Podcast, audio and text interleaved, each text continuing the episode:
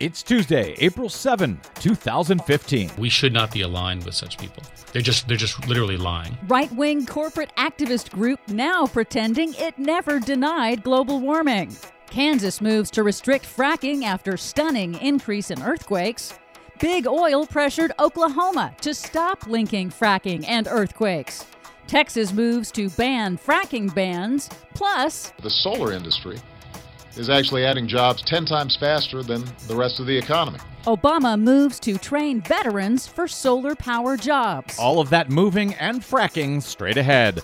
From BradBlog.com, I'm Brad Friedman. And I'm Desi Doyen. Stand by for six minutes of independent green news, politics, analysis, and snarky comment. You know, when it comes to you know, climate change being real. The problem is Al Gore's turned this thing into a religion. Oh, so now you're blaming it all on Al Gore. Is that right, Senator Lindsey Graham? Sounds like a very inconvenient lie to me. This is your Green News Report.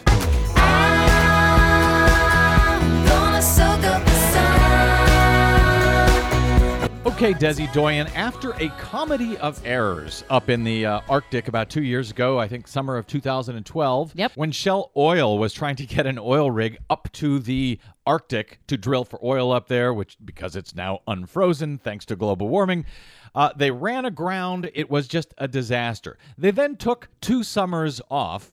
But now they're back at it again. And so now the war in the Arctic is back on, it seems. Yes, yes, it is. The Obama administration has approved for Shell to go back to the Arctic and drill for oil. But now, as we go to air, six Greenpeace activists have climbed aboard one of those Shell oil rigs in the Pacific Ocean. It's on its way to the Arctic. They're trying to alert the public that Shell is again heading up to drill in the fragile extremes of the Arctic Ocean. Yes, alerting the public accomplished. Well done, Greenpeace. We'll be watching that situation closely and if Shell can keep its rigs from running aground as it did last time they tried this. Yeah, it's pretty dangerous up there. Yeah, dangerous and risks an extraordinary amount of wildlife if things go bad.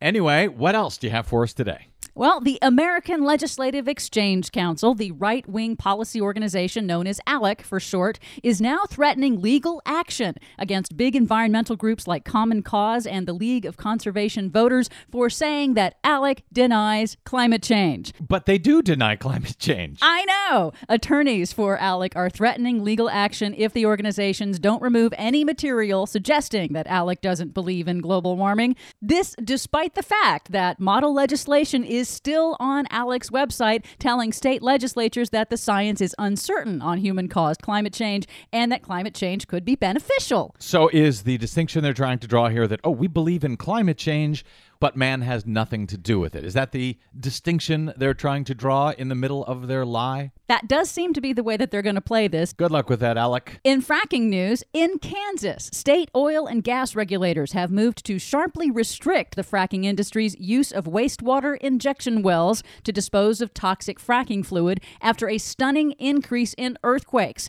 Kansas saw four times more earthquakes in one year than it had in the previous 20 years combined. State regulators regulators cited, quote, an immediate danger to public safety in severely restricting the use of injection wells. But it's the opposite situation for residents of Oklahoma, which has now surpassed California as the earthquake capital of the U.S. Can, can I, can, that's amazing to me. Can you just repeat that? Oklahoma has surpassed California as the earthquake capital of the U.S. Unbelievable. Because of fracking. Emails obtained in public records requests by Bloomberg News show that scientists with the Oklahoma Geological Geological Survey backed off or declined to link fracking to earthquakes in their studies after frequent meetings with powerful oil CEOs and state politicians. So the oil and fracking companies came in and said, hey, don't tie this to earthquakes, even though it it's tied to earthquakes. That's pretty much what happened, yes. And the state of Oklahoma did it? Yes, they did. Unbelievable.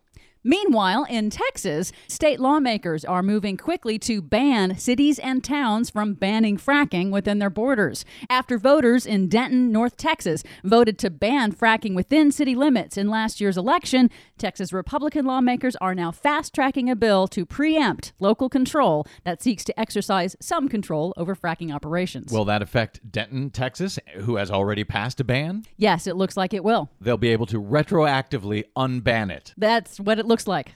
Finally, some good news. I'm announcing a new goal to train 75,000 workers to enter the solar industry by 2020. On Friday, President Obama launched a new jobs training program with new funding to help train U.S. veterans for jobs in solar. It's going to train uh, transitioning military personnel for careers in this growing industry. There's an idea. The folks who have been putting their life on the line for oil put them instead up on a roof, safely installing solar.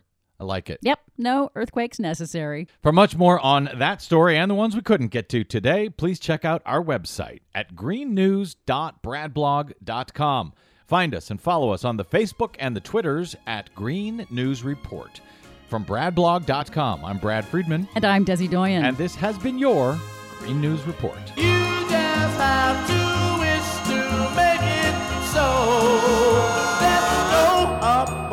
are